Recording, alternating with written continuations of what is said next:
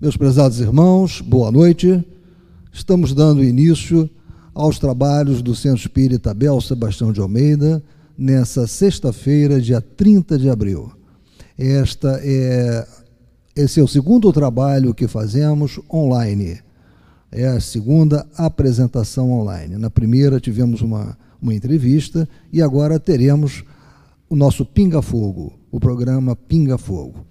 É, como sempre o fazemos, nós preparamos o nosso ambiente com a leitura de uma página de um livro. Dessa feita será Caminho, Verdade, Vida, é, psicografado por Francisco Cândido Xavier e ditado pelo Espírito Emmanuel. Vou pedir à nossa irmã Silvia Dias para fazer a leitura para nós. Por favor.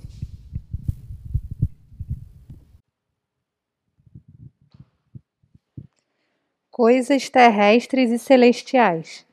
Se vos tenho falado de coisas terrestres e não me credes, como crereis se vos falar das celestiais? Jesus, João 3,12. No intercâmbio com o mundo espiritual, é frequente a reclamação de certos estudiosos relativamente à ausência de informações das entidades comunicantes, no que se refere às particularidades alusivas às atividades em que se movimentam. Por que não se fazem mais explícitos os desencarnados quanto ao novo gênero de vida que foram chamados? Como serão suas cidades, suas casas, seus processos de relações comuns? Através de que meios se organizam hierarquicamente? Terão governos nos moldes terrestres?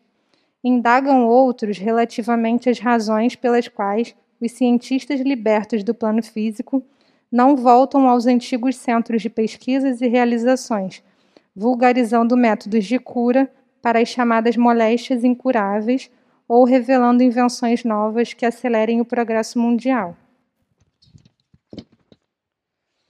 São esses os argumentos apressados da preguiça humana.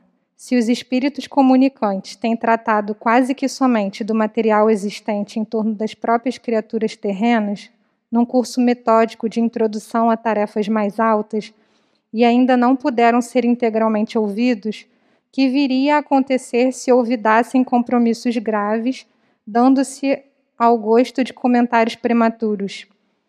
É necessário compreenda o homem que Deus concede os auxílios. Entretanto, cada espírito é obrigado a talhar a própria glória. A grande tarefa do mundo espiritual em seu mecanismo de relações com os homens encarnados, não é a de trazer conhecimentos sensacionais e extemporâneos, mas a de ensinar os homens a ler os sinais divinos que a vida terrestre contém em si mesma, iluminando-lhes a marcha para a espiritualidade superior. Meus irmãos, que Jesus, nosso meigo e amado Mestre, amigo incondicional de nossas vidas, nos envolva e ampare, nos proteja e conduza nos trabalhos desta noite. Muito obrigado. E meus irmãos, como dissemos, hoje faremos o nosso pinga-fogo e o tema é esse que está, que vocês estão vendo, transcomunicação instrumental. Eu estou com o nosso irmão Alcia Mesquita e antes de nós iniciarmos, eu gostaria de fazer um comunicado para vocês que a equipe da Web Ceasa, que é a equipe comandada pelo Alcir, é, ela está preparando um aplicativo para que os nomes que serão informados para nós para a irradiação e também para os trabalhos de prece, eles serão em breve né, inseridos pelo site do SEASA. Haverá um aplicativo, uma janela, onde vocês poderão, então, se for irradiação, informar os nome, o nome da pessoa, do nosso irmão, o endereço onde se encontra, e se for um ente que desencarnou, o nome do, do ente desencarnado.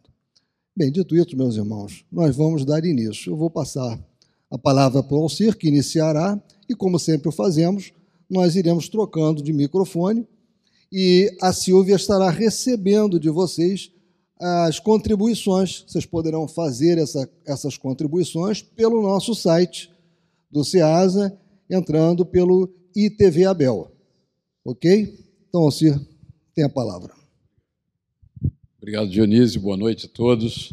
É, eu acho que o assunto comunicação instrumental é, é um marco importante é, doutrinário e a transmissão ao vivo é um marco também doutrinário. Né? Então, a primeira palestra que nós fazemos ao vivo do SEASA, hoje, respeitando o distanciamento social, somos quatro pessoas só no centro, mas que com a possibilidade de milhares é, de irmãos nos assistindo pela TV Abel no Brasil e no exterior. Então, isso marca uma mudança importante. Né? É, toda vez que nós queríamos assistir uma palestra do centro, nós tínhamos que nos deslocar da nossa casa até o centro.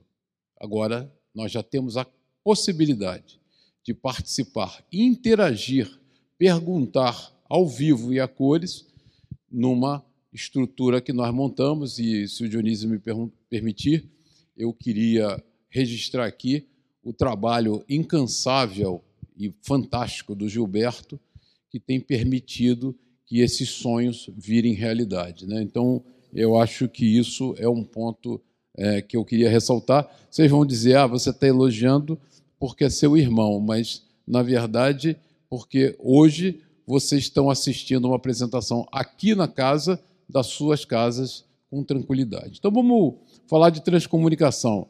Transcomunicação já é complexo demais, eu vou iniciar, depois passo ao Dionísio. Nós, nós é, balizamos muito em cima do Hernani, o Hernani Guimarães Andrade foi um pesquisador, é um pesquisador e um estudioso profundo da transcomunicação. E transcomunicação foi, foi. O Dionísio me corrigiu aqui, claro, foi, porque já desencarnou. É, e, e um assunto que a transcomunicação, quando nós pensamos na transcomunicação instrumental, nós pensamos só em tecnologia moderna, televisão, computador, telefone celular, rádio, tele... não. É, transcomunicação transcende essa. Então, vocês vão ver aqui, nessa primeira é, parágrafo aqui do nosso, do nosso slide, né? uma definição do Hernani Guimarães Andrade. Ele diz: o vocabulário transcomunicação é composto por dois termos muito claros. Trans, do latim, significando para além de, através de, e comunicazione, que significa o ato de emitir, transmitir, receber informações. Isso vem acontecendo desde que a humanidade é a humanidade. Né? Então, é como nós temos sempre deixado claro, mediunismo não é um fenômeno da doutrina espírita. A mediunidade sempre existiu e o homem sempre se aproveitou, né? recebeu essa informação. Um exemplo bem comum de transcomunicação é a comunicação de um desencarnado através de um médium. Então, ele classifica todo tipo de relação entre encarnados e desencarnados como transcomunicação, inclusive o processo mediúnico normal. Portanto, o meu mediunismo é uma forma de transcomunicação. Mas a transcomunicação não significa exclusivamente o fenômeno mediúnico, porque aí nós vamos ter os equipamentos, os aparatos, nós vamos fazer uma, vamos passar na história com vocês né? as mesas girantes, a pneumatografia, todos esses fenômenos que são de transcomunicação. A transcomunicação, ao contrário do mediunismo, nem sempre implica intermediação humana. Né? Você não tem um médium intermediando a comunicação. O ato da comunicação, porque a transcomunicação pode ser realizada diretamente por meio de objetos ou instrumentos inanimados. Né? Quando ele fala dos instrumentos inanimados, ele está nos recordando das mesas girantes. Bom, vou, vou permitir aqui que o Dionísio continue. A gente pesquisou uma tese de mestrado bem interessante da Gabriele Bazacas, que explorou esse tema importante. Dionísio, por favor. E, meus irmãos, como o Alcir estava explicando, né, a transcomunicação ela sempre existiu. Desde que o, o homem se entende como tal, ele teve relações com a espiritualidade, né? relações essas das mais diversas, quando era, muitas das vezes, com seixos que eram atirados a ele, quando ele ainda não conhecia a palavra, mas ele tinha os seus irmãos que já haviam desencarnado e que procuravam fazer contato com ele e o faziam muitas das vezes através de seixos que lhe eram atirados. Né? Mas voltando aqui a essa questão, Hernani Guimarães Andrade, para fins metodológicos, ele, ele criou uma definição de transcomunicação instrumental e uma outra é, conceituação que nós vamos ver mais adiante, que é a transcomunicação mediúnica.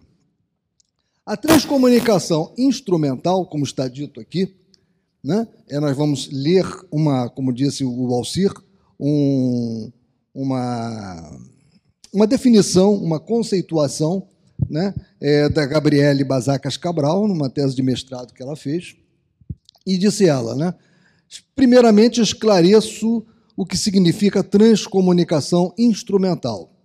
O termo refere-se a episódios em que objetos tecnológicos de uso cotidiano, principalmente eletrônicos, voltados às telecomunicações, comportam-se como receptores de mensagens cuja origem é desconhecida. Em outras palavras, gravadores de voz, rádios, televisores, telefones, smartphones, câmeras filmadoras e fotográficas, computadores, entre outros, passam a ter comportamentos atípicos, em que são observados sons ou imagens que não deveriam lá estar. Os transcomunicadores são pessoas que procuram deliberadamente esse tipo de contato para receberem mensagens de entidades extracorpóreas. Então, esses transcomunicadores, né, Hernani Guimarães Andrade, ele era um dos, desses transcomunicadores, um estudioso, é, ele, eles faziam esses estudos, né, e fazem até hoje. Existem grupos no mundo inteiro, né, principalmente nos Estados Unidos e Europa, uh, esses grupos de transcomunicadores eles são muito grandes e organizados. Nós vamos ver isso mais adiante. Mas esse é o conceito básico de transcomunicação instrumental. É essa comunicação mediante instrumentos tecnológicos. Né? Basicamente, instrumentos telemáticos. Vou passar para o Alcir para continuar. Não, não, nós temos uma novidade. Temos a primeira pergunta ao vivo. Já temos? Já temos. Vou passar aqui para nós entendermos que pergunta é essa. A Nelly perguntou como os espíritos se comunicam pelo computador. E a Edna fez um comentário. Mas esses fenômenos só acontecem porque os espíritos já acumularam fluidos para utilizar na hora do evento. É muito interessante. A Edna já antecipou uma questão importante que nós vamos levantar hoje. É, ela aproveitar e a Nelly fez uma pergunta. Aliás, Convido a todos, por favor, estamos ao vivo. Isso é pinga-fogo. Se vocês não perguntarem, né, Dionísio? Não é pinga-fogo. Então, é, é, inaugurando essa, essa nova modalidade, vocês das suas casas, no conforto do lar, perguntem para nós. Então, vamos lá. É, respondendo a Nelly, né? E, e complementando com o que a Edna diz. Existem duas teses muito claras dentro da doutrina e que nós vamos explorar hoje aqui e que dividem esse processo. Né? Existe como é que um espírito grava, por exemplo, uma voz dele num gravador? Existe uma teoria de que segue todo o processo dos fenômenos físicos. O espírito comunicante ele absorve ectoplasma doado por um médio, manipula esse ectoplasma com variações do fluido cósmico universal e imprime ao equipamento aquela corrente elétrica que se faz necessária para gravar a sua voz. Essa é uma vertente que a Edna levantou ali na, na, no comentário dela. Existe já uma corrente que diz que você pode gravar um espírito comunicante pode gravar a sua imagem, a sua voz, diretamente, sem utilizar nenhum recurso mediúnico que, que sequer o ectoplasma doado por um médico. Ele faz isso diretamente, ou seja, ele manipula fluidos elétricos e magnéticos e consegue diretamente, sem recurso de nenhum médium, doador, fazer essa gravação. Nós vamos dar a nossa posição, né, a posição que eu e Dionísio consensamos como a posição nossa, pessoal, não é da casa, inclusive, é nossa, mas existe na, na doutrina essas duas correntes. Então, por favor, continuem perguntando. O Dionísio vai complementar aqui, peraí. Depois eu passo para você. Não, complementando a resposta do Alcir, é, o grupo que defende que na transcomunicação instrumental pode ocorrer a comunicação sem a necessidade do médium doar ectoplasma ou de alguma sorte ser epicentro de algum tipo de fornecimento para o, o, aquele que está mandando a comunicação, é, era defendido pelo Hernani Guimarães Andrade, que já desencarnou, pela Rinaldi, pela Sônia Rinaldi. É, eles entendem que é possível. Então, essa é uma questão muito discutida na, na doutrina espírita, ela, ela provoca muitas divergências, muitas dissensões, e, como disse o Alcir, é, nós vamos, ao final, dar a nossa posição. Mas aqueles que defendem a não necessidade do médium, eles, têm, eles nos informam que foram informados, eles nos dizem que foram informados, através de comunicações, que há estações no plano espiritual né, que, como se fossem estações de radiofrequência, né, que fazem conexão, ajustam a frequência com o equipamento. E aí torna-se desnecessário a existência de um médium ali para que aquela comunicação né, ocorra. Então, nós vamos avançar nisso ao longo do, do nosso estudo. Ótimo, ótimo, excelente complemento. Então, falar um pouco da origem, né, do nome dessa pesquisa toda. Então, a nomenclatura teve origem na década de 80, a partir de observações do físico alemão do Dr. Ernest Senkowski. O Dr. Ernest ficou interessado nos fenômenos de gravações de vozes misteriosas que aconteciam na Europa. E vocês percebem que é, esses fenômenos, como a mesa girante, como esse fenômeno da transcomunicação, eles vêm em ondas, né? Eles são processos assim, por exemplo, na época de Kardec, século XIX, 1800 e nós tivemos fenômeno das irmãs Fox, nós tivemos fenômenos na Europa toda. Então você vê que a espiritualidade começa a disparar o processo de comunicação. Então, na década de 80, o, o professor Ernest ficou interessado nesse fenômeno de gravação de vozes que aconteciam na Europa no, na meado, no meados da década de 70 e decidiu investigá-las cientificamente, convencido de que se tratava de anomalias eletromagnéticas. Quer dizer, na, na verdade, ele achava que era uma anomalia eletromagnética causada por uma interferência, causadas por consciência. Aí ele percebe que são causadas por consciências extracorpóreas e propôs uma nova nomenclatura para diferenciar essas ocorrências dos fenômenos mediúnicos. E aí já começa a se diferenciar. Você não tem o médium como o intermediário no processo de comunicação e você tem um equipamento. E aí ele acrescenta o prefixo trans, que significa para além, através, como o Hernani já comentou, e o termo também pode ser entendido como aglutinação de transcendente comunicação. Né? Isso está documentado num livro importante, está aqui, Entre Mídia e Médiuns. Né? que é da tese de mestrado também da Gabriele. É, ela fez um trabalho muito interessante e essa estudo instrumental da Casa do Jardim, quando surgiu o grupo de estudo instrumental da Casa do Jardim, houve uma cisão no movimento espírita gaúcho, porque o, o, o grupo Casa do Jardim defendia a tese da transcomunicação direta, quer dizer, o, o espírito comunicante se utilizando de equipamentos falava conosco.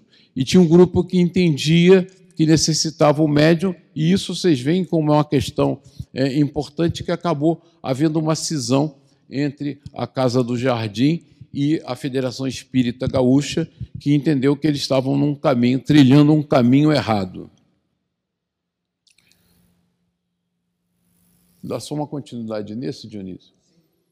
E tem o um desenvolvimento, quer dizer, existe um fenômeno que aconteceu com Frederick Jungerson, que ele iniciou, ele é um, arte, um crítico de arte sueco que viveu de 1903 a 1987 e que tinha um hobby, né? Como lazer, ele saía ao campo em, em, na cidade de Malbno, não conheço, que tinha o hábito de gravar canto de, de pássaros da região. Então ele ia para o campo gravar. Em 59, ao escutar uma das gravações, ele deparou-se com vozes humanas entre os cantos gravados. Então tinha o canto dos pássaros, que ele captou, e tinham vozes. Estranhou o fato, uma vez que estivera absolutamente só ao realizar a gravação, no meio de um bosque. Então não tinha interferência, não tinha ninguém.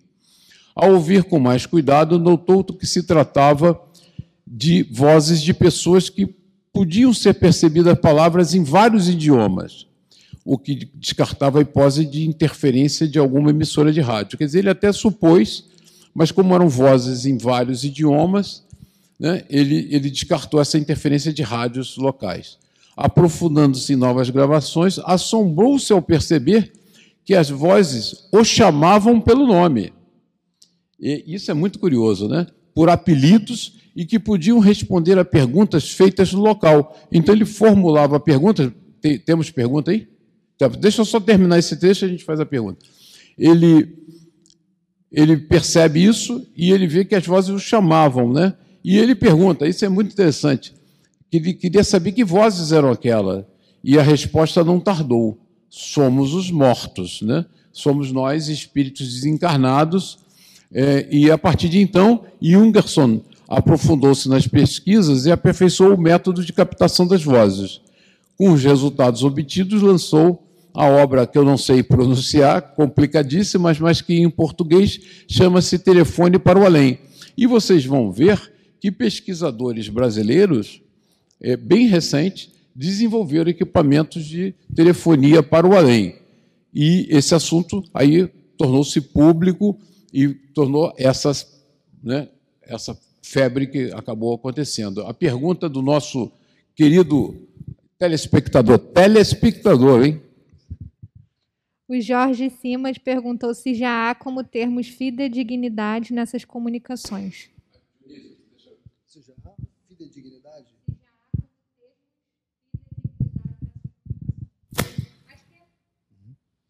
É, a pergunta do Jorge Simas, né?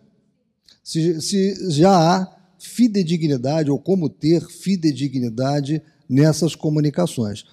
Olha, os transcomunicadores, é, em todos os trabalhos que nós compulsamos, eles fizeram vários testes. Vários doutores, vários profissionais de diversas áreas, principalmente da eletrônica, fizeram testes com relação às imagens que apareciam nos aparelhos de TV, com relação às gravações nos instrumentos de captação de áudio e não encontraram fraudes.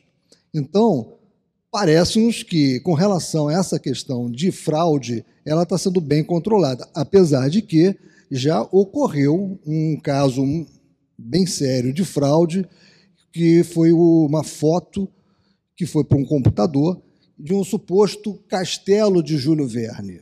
Né? E, e que ela foi como uma suposta transcomunicação né, em que aparecia um castelo em que Júlio Verne, na espiritualidade, habitava. É, tempos depois, os investigadores que fizeram auditoria daquilo verificaram que aquilo era um templo, na verdade, indiano. Né? E, e, aí o, aqueles transcomunicadores eles caíram em né? é, não foram mais caíram em descrédito né? aquilo foi é, publicamente né, desacreditado. Foi talvez uma das coisas que fez com que a Folha Espírita, que durante longos anos fazia constantes publicações de transcomunicação, parasse de fazê-lo, porque a Folha Espírita, à época, ela tinha colocado também a foto daquele suposto castelo que teria sido habitado por Júlio Verne na espiritualidade, e aquilo foi uma fraude. Agora, nós sabemos que fraude existe. Né? Nós encontramos fraude até mesmo, infelizmente, em determinadas comunicações, ditas comunicações mediúnicas, que depois verifica-se que não eram. Então, o que é importante, Kardec nos alertava, é que nós estejamos constantemente fazendo verificações, passando pelo crivo da razão, verificando sempre, não aceitando eh, nada que possa minimamente é, não condizer com a verdade. Então, é isso. O que nós temos, o que nós verificamos é que eles são criteriosos na, na verificação. E quando encontram irregularidades, eles apresentam, como foi a questão desse castelo de Júlio Verne. Quem tiver curiosidade pode procurar na internet né, e, e vai ver lá a foto desse suposto castelo. Né? Mas eu acho que é isso. Acho que é, atualmente eles estão fazendo muitas auditorias. Você estava continuando. Nelson. É, eu continuei, eu troquei. É, aí recorrendo ainda ao, ao Hernani e fazendo esse link que nós estamos fazendo da transcomunicação como o processo de comunicação entre nós e os desencarnados com a transcomunicação instrumental, né? Hernani observa o seguinte: alguém poderá objetar que em certas manifestações de desencarnados como no caso das mesas girantes ou das tábuas de Ouija, é, vocês, nós trouxemos até aqui, talvez nem todos estejam familiarizados com esse termo e com o processo das tábuas de Ouija, que aconteceram nos Estados Unidos após o fenômeno das irmãs Fox, e, e às vezes tem saudo, saudosistas que querem voltar a fazer, quer dizer, é que como se nós agora, no estágio evolutivo que estamos, tivéssemos que quiséssemos é, usar de novo as mesas girantes, né? Não, tem sentido nenhum. É, há sempre necessidade de um médio. Então, ele fala que todos esses fenômenos físicos, né? Todo fenômeno físico, seja tipologia, sejam pancadas, sejam movimentações de objetos e tal, ele sempre tem o um concurso do pneumatografia, que nós vamos explorar aqui, que é muito interessante, é, tem sempre o concurso do médio doador de fluidos. Né? E ele diz o seguinte: neste particular, deve notar-se que a palavra médium sofreu aí uma ampliação semântica. Né? Ela tem sido usada indiferente em lugar de intermediário, que é o seu real significado, e também de agente psicocinético. Por quê? O médium, quando incorpora num processo de psicografia, de psicofonia, todas as modalidades mediúnicas, ele é o intermediário, né? ele cede a, ao corpo, ao seu corpo, para que o, o, espírito comunicante, usando da sua laringe, da sua faringe, é, da sua mão, faça uma transmissão. Nesse caso, é, o médium está doando simplesmente fluidos, né? É, a gente lembra da, das famosas materializações com peixotinho, né? que ectoplasma vazava dos olhos, dos ouvidos e tal, e era utilizado naquele processo de materialização. Esta última designação seria mais adequada. Nesse caso, o chamado médium é, na realidade, um epicentro fornecedor da substância ou energia necessária para os agentes atuarem sobre os objetos materiais. Os agentes são os espíritos comunicantes. Né? Então, ele vai utilizar dessas, dessas substâncias liberadas, esse ectoplasma liberado pelos espíritos, né, para se manifestarem. Nesse caso, a transcomunicação é direta entre os comunicadores e aqueles que recebem informação. Nos casos em que a informação é assim transmitida diretamente dos agentes extrafísicos para os que recebem a mensagem, não ocorre uma intermediação por parte do indivíduo, que apenas funciona como doador da substância ou energia indispensável à transcomunicação. Seu papel é de mero propiciador dos meios físicos necessários à entidade comunicante, para que ela consiga manifestar-se em nosso espaço físico e ser assim percebida. Não se trata, pois, de uma operação mediúnica, se quisermos precisar rigorosamente o valor semântico do vocábulo médium. Então, o, o Hernani toma esse cuidado né, de colocar o médium como intermediário do processo de comunicação e nós como simples doadores de energia para um fenômeno que a espiritualidade está propiciando. Mais perguntas não, né?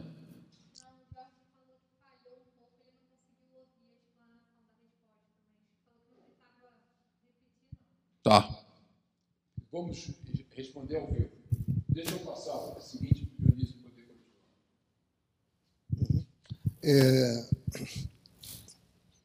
eu gostaria, antes de passar para essa lâmina, mostrar para vocês a obra que nós estamos citando tanto, que é a obra do uh, Hernani Guimarães Andrade, a transcomunicação através dos tempos, para aqueles que desejarem é, se aprofundar né, no estudo da transcomunicação, essa obra é de leitura obrigatória.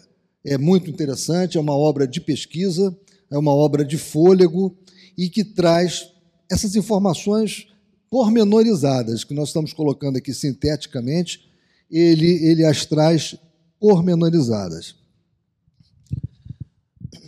É, então vamos aqui, fenômenos físicos, né? porque nós estamos falando ah, dos fenômenos físicos, né? Esse, como é que é a pronúncia? É Orcher ou, né?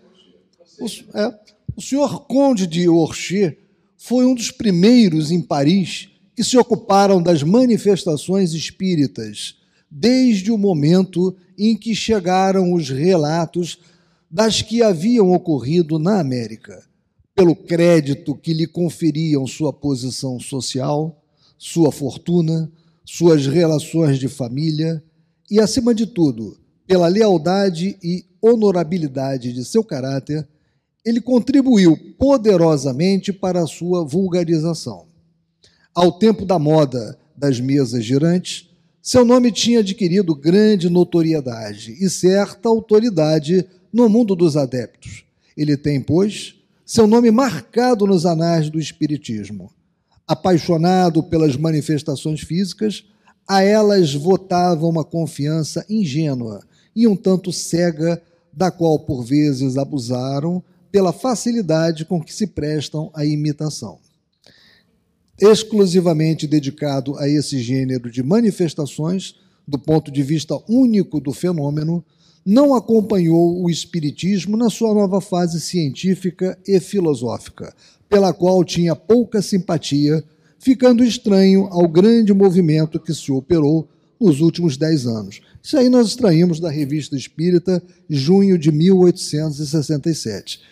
É, é importante, como o Alcir já tinha pincelado, nós voltarmos à questão de que as manifestações físicas né, elas ocorrem desde a época em que o homem habitava as cavernas. Como eu tinha dito, né, é, Hernani Guimarães Andrade, nessa obra que eu mostrei para vocês, ele desenvolve uma teoria muito interessante sobre os seixos, porque na, em sociedades ditas primitivas, né, é, pintava-se figuras humanas né, nos, é, nos seixos né, em pequenas pedras, e atribuía-se àquelas pedras uma importância né, de como se elas tivessem nelas o espírito daquele ser que desencarnou, que já não estava mais com eles. E isso apareceu em diversas é, sociedades muito antigas. Né? Então, Hernani ele explicou o seguinte: olha, durante muito tempo, a necessidade do plano espiritual manter contato com o plano material existe. Então, quando não havia ainda a, a condição é, de, de, um vocabulário, né, que, como nós temos hoje, para que as manifestações ocorressem, né, muitas das vezes aquelas pedras elas deviam ser atiradas na, naqueles é, homens primitivos, né, numa tentativa de comunicação. E eles começaram a achar que aquelas pedras elas tinham vida, que elas possuíam nelas aqueles seres que não estavam mais com eles. E eles aqueciam aquelas pedras perto das fogueiras, eles levavam aquelas pedras quando eles saíam para caçar, quando eles iam à guerra, eles cultuavam aquelas pedras. E, na verdade, o que, que acontecia? Eram os fenômenos físicos. Naquela época, a forma que a espiritualidade tinha para fazer o contato com aquelas criaturas mais primitivas era essa era rolando seixos, rolando pedras, atirando pedras. É uma tese de Hernani muito interessante. Agora, é uma tese longa que vale a pena para aqueles que desejarem conhecer os detalhes é, procurarem nessa obra a transcomunicação através dos tempos. Você. Tem uma pergunta? Vamos lá, vamos à pergunta. A Marise é, comentou: li que os congressos espíritas de transcomunicação instrumental fracassaram doutrinariamente. Os espíritas são contra a transcomunicação? Boa pergunta. Você quer responder, Dionísio? Quem é que perguntou? Quem? Marise. Ah, Marise. É, Marise, é verdade. Existem, como o, o Alcir comentou há pouco, né, com relação àquela, àquele centro espírita no Rio Grande do Sul, que eles começaram a fazer um, um trabalho, um trabalho sério de pesquisa sobre transcomunicação, e eles é, aceitaram a possibilidade dessa transcomunicação existir, é, ocorrer, né, sem a necessidade de um médium, de um fornecedor, é, né, um epicentro ali de, de, ectoplasma, que seria um médium. E por isso a Federação Espírita do Rio Grande do Sul, do Estado do Rio Grande do Sul, ela desautorizou e houve uma ruptura daquela casa espírita é, em termos de funcionalidade, né, com a federação. É o que, que nós podemos dizer? Essa questão ela é discutível, é, é como disse o Alcer, é, é, é, é o ponto que divide um, um, um movimento espírita do movimento de transcomunicação. O movimento espírita, de uma forma geral, não admite que essa transcomunicação possa existir sem que haja a, interferência mediúnica. Como disse o Alcir, um aproveitamento de um ectoplasma em conexão também com fluido cósmico universal. Né? Então, os transcomunicadores entendem que existe a transcomunicação medianímica, mas entendem que existe a transcomunicação apenas pelo equipamento. Né? E como eu disse antes, essa transcomunicação apenas pelo equipamento, ela seria dada por estações, vamos chamar de estações de rádio na espiritualidade. Não apenas estações de rádio, estações de comunicação na espiritualidade, em que eles fariam então o um contato direto com o equipamento. E os transcomunicadores, eles informam, inclusive, que uma dessas estações, que fica no, na, na altura dos Estados Unidos, um pouco mais acima, ela seria comandada pelo Tesla. Seria o Tesla que faria o controle daquela é, grande estação de transcomunicação. Em outros locais do, nosso globo, haveriam, segundo eles, outras estações de transcomunicação. Bem, quando nós estudamos recentemente a obra é, Memórias de um Suicida, né, de Ivone Pereira, psicografado por Ivone Pereira, nós estudamos, vimos como há equipamentos no plano espiritual. Como eles, sofisticados, como eles do plano espiritual analisam ocorrências no plano material por equipamentos, por telas, por instrumentos, grandes instrumentos. E lá, no plano espiritual, é, há especialistas. Né? E os transcomunicadores falam também desses especialistas em eletrônica. Teve um, um transcomunicador disse é, ter feito um contato com uma entidade espiritual que se denominou Tecninter. E, esse, e essa entidade espiritual que se denominou Tecninter, Tecninter que teria sido uma pessoa com grande expertise na área eletrônica, deu informações para um casal de transcomunicadores poderem fazer um, um, um equipamento de captação de sinais. E eles até conseguiram fazer esse equipamento sem serem engenheiros eletrônicos, eletricistas, mas eles conseguiram produzir isso. Então, esse é um ponto, é uma, é uma área muito divisória no movimento espírita. Aqueles que entendem que é possível né, e aqueles que entendem que não é possível haver uma transcomunicação direta, como Hernani Guimarães Andrade admitia, como eu disse, Sônia Rinaldi, aqui no Brasil, que é uma grande é, pesquisadora, reconhecida internacionalmente, ela também entende, ela é espírita, né? É um ressalto isso, ela entende que é possível, mas não há, é, não há unanimidade, muito pelo contrário. Né? E no final, como disse o Alcir, nós vamos dar a nossa posição para vocês. Aproveitar que tem outra pergunta. Hoje o pinga-fogo está quente, hein? Está muito bom. É, primeiro, a Edna fez dois comentários, mas o médium não precisa estar presente para que o fenômeno ocorra. Na verdade, toda ideia nova gera desconfiança. E a Mauri Martins fez uma pergunta: a telecomunicação pode ocorrer em mineral? Exemplo, coloração da água fluidificada?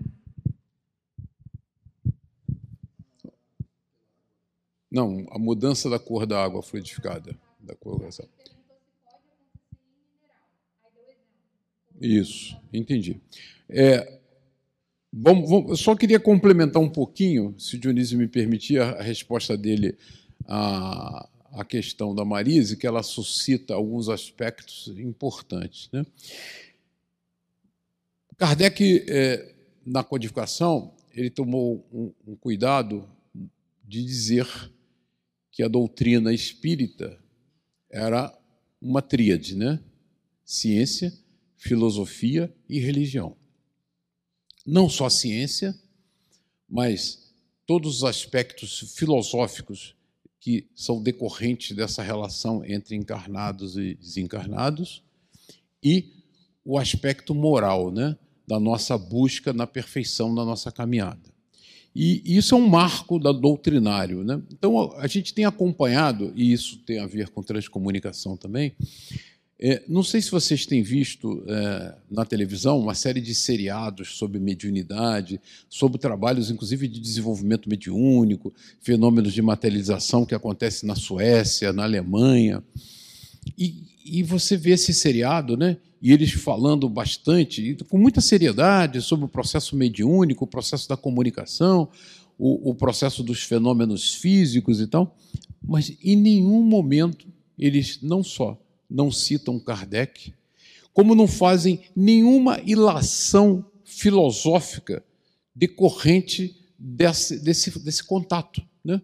Porque quando nós falamos com nossos irmãos desencarnados, fica patenteado para nós a eternidade, ou seja, a, a pré-existência e a existência futura daquele espírito comunicante, ou seja, ele transcendeu o corpo físico e ele é um espírito mortal numa caminhada evolutiva. Então, Kardec foi capaz de fazer o link dessa fenomenologia que ele acompanhou muito claramente das mesas girantes, com a filosofia que está por trás dela e nos impulsiona para a vida, e a religiosidade, né? a mão de Deus nos guiando nesse processo evolutivo. Eu acho que o que acontece hoje, eu fico muito impressionado porque esses grupos de estudo europeus atuais tratam o fenômeno físico com muita seriedade, né? mas não tiram nenhuma conclusão filosófica e religiosa desse processo. Eu acho que acontece isso um pouco com os grupos de transcomunicadores. Eles se fascinam pelo fenômeno, mas não conseguem extrair dali. E eu comentava ontem com um amigo, né? A gente vê às vezes pessoas no movimento espíritas, pessoas experientes, estudiosas, muito capazes e tal, e às vezes sofrendo diante de um desafio, de uma doença, da doença de um familiar, de uma doença pessoal, uma profunda angústia, depressão.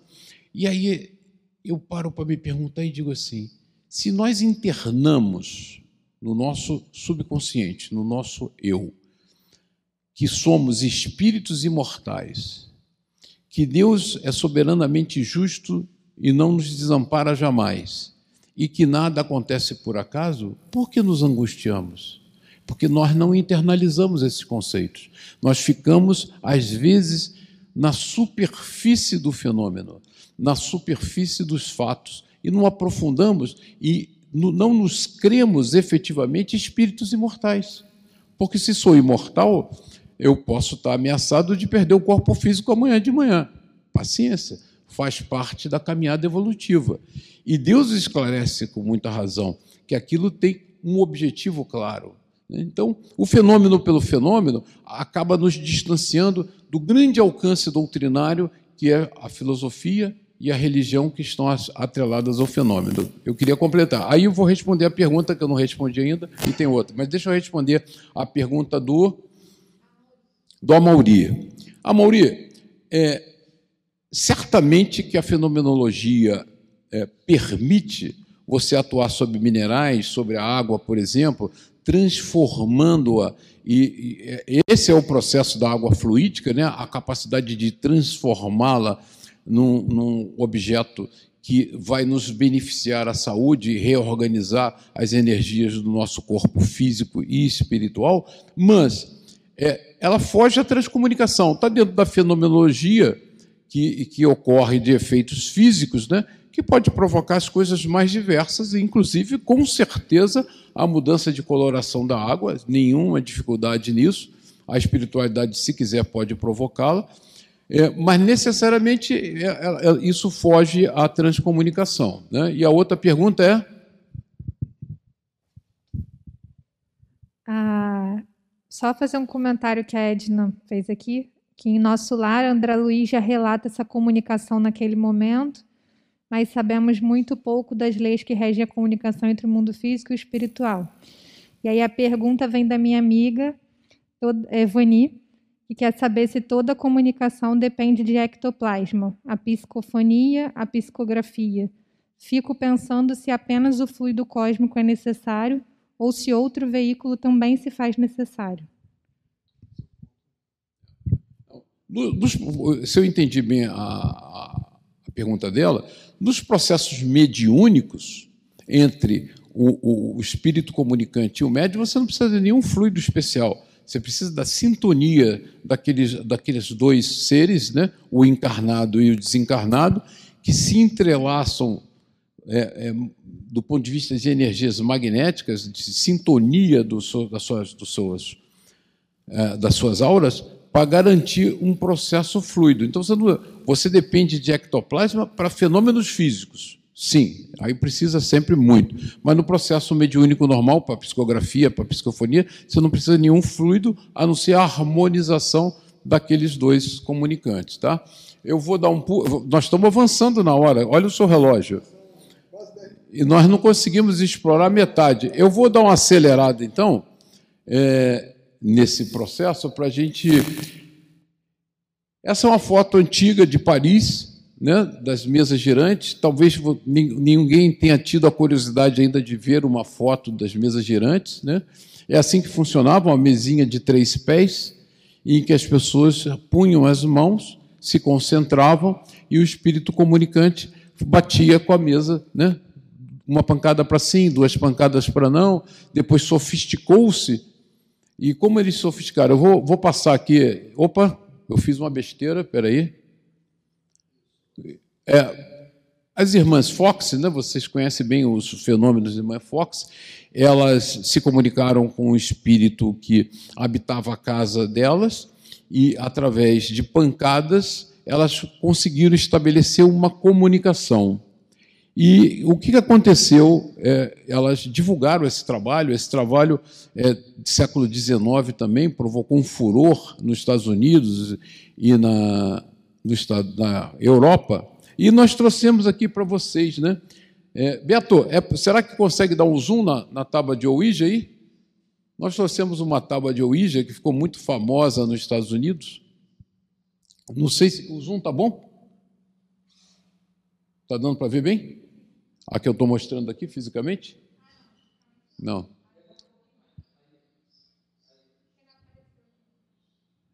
Vamos ver aqui. Está aí? Essa tábua de Ouija nós compramos no Brasil, pasmem, né? Isso surgiu nos Estados Unidos. Essa tábua tem um, um triângulozinho aqui que aponta as letras e o, as, os médiums se concentram, põem o dedo sobre esse triângulozinho e ele vai mostrando letra por letra. É uma resposta lenta, complicada, é bem típico das cestas de bicos, é, daquele processo inicial de Kardec, né? que ah, o reformador comenta. Por que, que hoje que nós temos disponível a psicografia, a psicofonia, essa facilidade de comunicação, vamos ficar recorrendo a uma coisa, mas acreditem, existe, você compra, comprei para mostrar para vocês, e, e, tem gente querendo ressuscitar é, é, é voltar para a história. Né? Então, após o fenômeno da, das, mesas, da, das pancadas que envolveram a, as irmãs Fox, Kate e Margaret, né?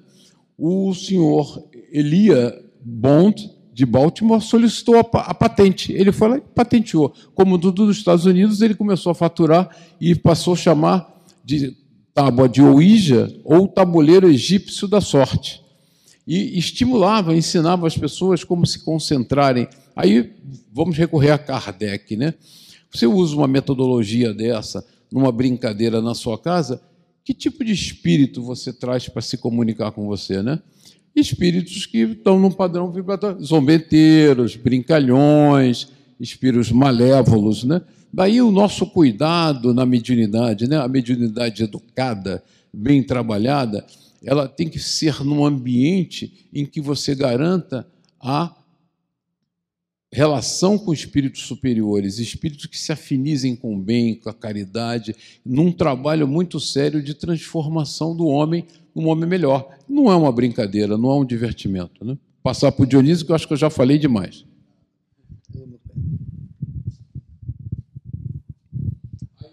É, isso aqui é um exemplo, dando continuidade né, ao que o Alci já estava falando, né, é, retirado inclusive do livro dos médiuns. A ciência espírita ha progredido como todas as outras e mais rapidamente do que estas. Alguns anos apenas nos separam da época em que se empregavam esses meios primitivos e incompletos, a que trivialmente se dava o nome de mesas falantes. E já nos achamos em condições de comunicar com os espíritos tão fácil e rapidamente como fazem os homens entre si e pelos mesmos meios, a escrita e a palavra.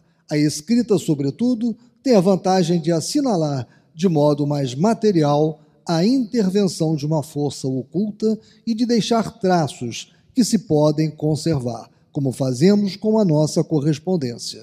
O primeiro meio de que se usou foi o das pranchas e cestas munidas de lápis, com a disposição que passamos a descrever, que é aquela que está ali na, no desenho, né? é a da prancheta.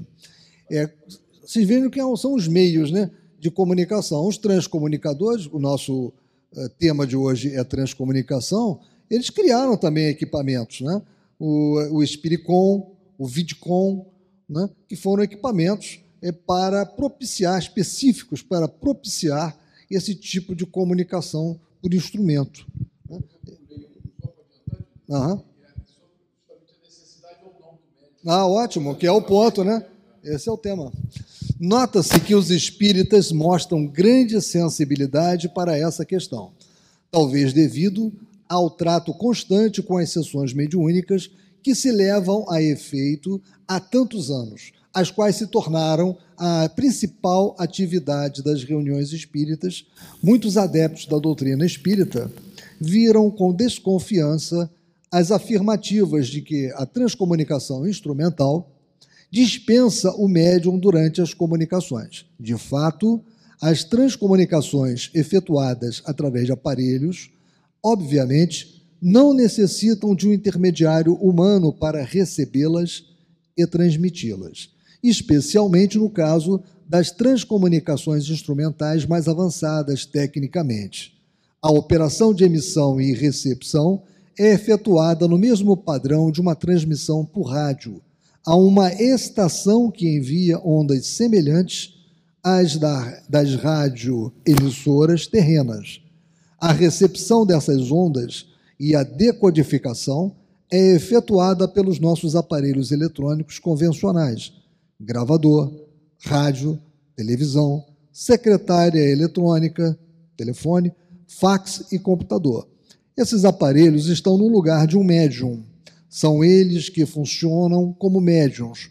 Logo, não há necessidade do medianeiro humano, aquele que recebe a comunicação do Espírito e transmite a sua mensagem. Isso está naquela obra que eu falei com vocês, a transcomunicação através dos tempos do Hernani Guimarães. Como nós tínhamos dito, Hernani Guimarães, ele entendia também essa possibilidade. Como falei, Sônia Rinaldi aqui no Brasil, ainda encarnada e grande pesquisadora, e esse é o grande motivo de discussão no meio espírita. Se de fato Né? Porque no meio espírita não se discute a possibilidade de você receber comunicação por equipamentos. Não se discute isso. A questão é exatamente aquela: se é possível dispensar a figura do médium. E isso ainda não está claro. Né? Para os transcomunicadores, sim. Para nós espíritas, ainda não. Ah, ótimo. É, Kardec, ciente da importância de bem usar ferramentas de divulgação, utilizou-se de meios como jornais e a própria revista espírita para a multiplicação do pensamento espírita. Uma publicidade em larga escala, feita nos jornais de maior circulação, levaria ao mundo inteiro até as localidades mais distantes o conhecimento das ideias espíritas, despertaria o desejo de aprofundá-las e, multiplicando-lhes os adeptos, imporia silêncio aos detratores, que logo teriam de ceder diante do ascendente da opinião geral. Dizia o codificador.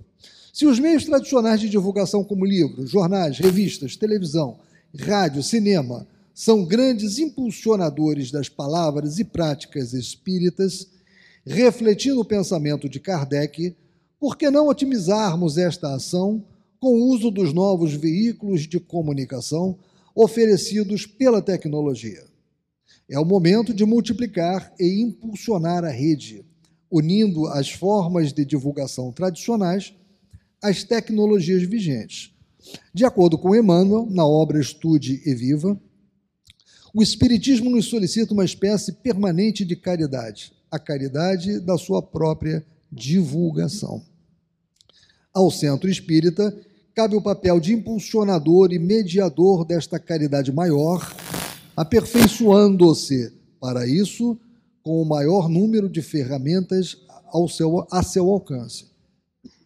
Bem, é, realmente né, nós estamos diante da ainda a, a necessidade de ampliar a comunicação espírita, a informação espírita, mas o cerne da, da, da questão que envolve a transcomunicação continua sendo aquela que nós falamos.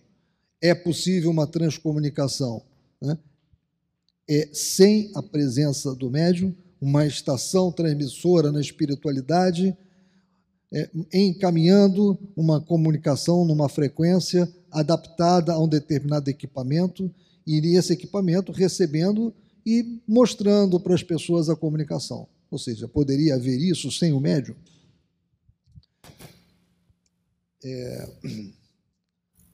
A história no Brasil, né? História da transcomunicação no Brasil. Em 1909, Augusto de Oliveira Cambraia, português radicado no Rio de Janeiro, inventor do tecido que leva, o seu, leva seu nome, solicitou junto ao Arquivo Nacional do Rio de Janeiro o registro para a patente do seu telégrafo vocativo Cambraia. Um inusitado sistema de comunicação à distância, descrito como um aparelho que destina-se à transmissão de correspondência universal, sendo feito com espíritos iluminados. Serve para obter da falange de espíritos a correspondência para o engrandecimento moral e espiritual do planeta Terra. Não existem, porém, registros sobre a construção e funcionamento do invento. Por volta de 1930, Cornélio Pires, 1884 a 1958, orientado pelos espíritos, iniciou a construção do seu dispositivo de comunicação espírita. E, na mesma época, Próspero Lapagese chegou a publicar na Revista Internacional do Espiritismo, 1933, um esquema de um aparelho eletrônico que, segundo ele, teria a capacidade de contato com os espíritos e ainda teria a vantagem de substituir o médium, pois ele nunca se cansaria de fazê-lo. Onde houvesse corrente elétrica, o aparelho mediúnico elétrico proporcionaria as comunicações com nossos queridos falecidos, desafiando qualquer exame. Ao que se sabe, a genial invenção avaliada em 4 mil contos de réis nunca chegou a ser construída. Isso também está na obra de Hernani Guimarães Andrade. Né? Agora, posteriormente, como eu disse a vocês, e para aqueles que quiserem mais informações, foi construído o Spiricom e o Vidcom. E o Spiricon teve várias versões, do Mark I ao Mark IV. E no Mark IV conseguiu-se coisas bem interessantes. Vale a pena uma pesquisa sobre isso. Quer continuar? Eu proponho a gente acelerar, porque a hora está avançada, né? Vamos, vamos. Uh, aqui foi um. Nós trouxemos um facsímile de um texto é, obtido pelo barão Luiz Guntersberg, não sei como se pronuncia, que era um médium pneumatógrafo, e você vê que maravilha, né? Ele trancava o papel sem nada e se concentrava por um período, e após alguns dias ele obtinha essa obra, que é uma obra direta, de escrita direta. Ele pesquisou muito, né? E, e trabalharam construindo isso, né? Transcomunicação mediúnica, né?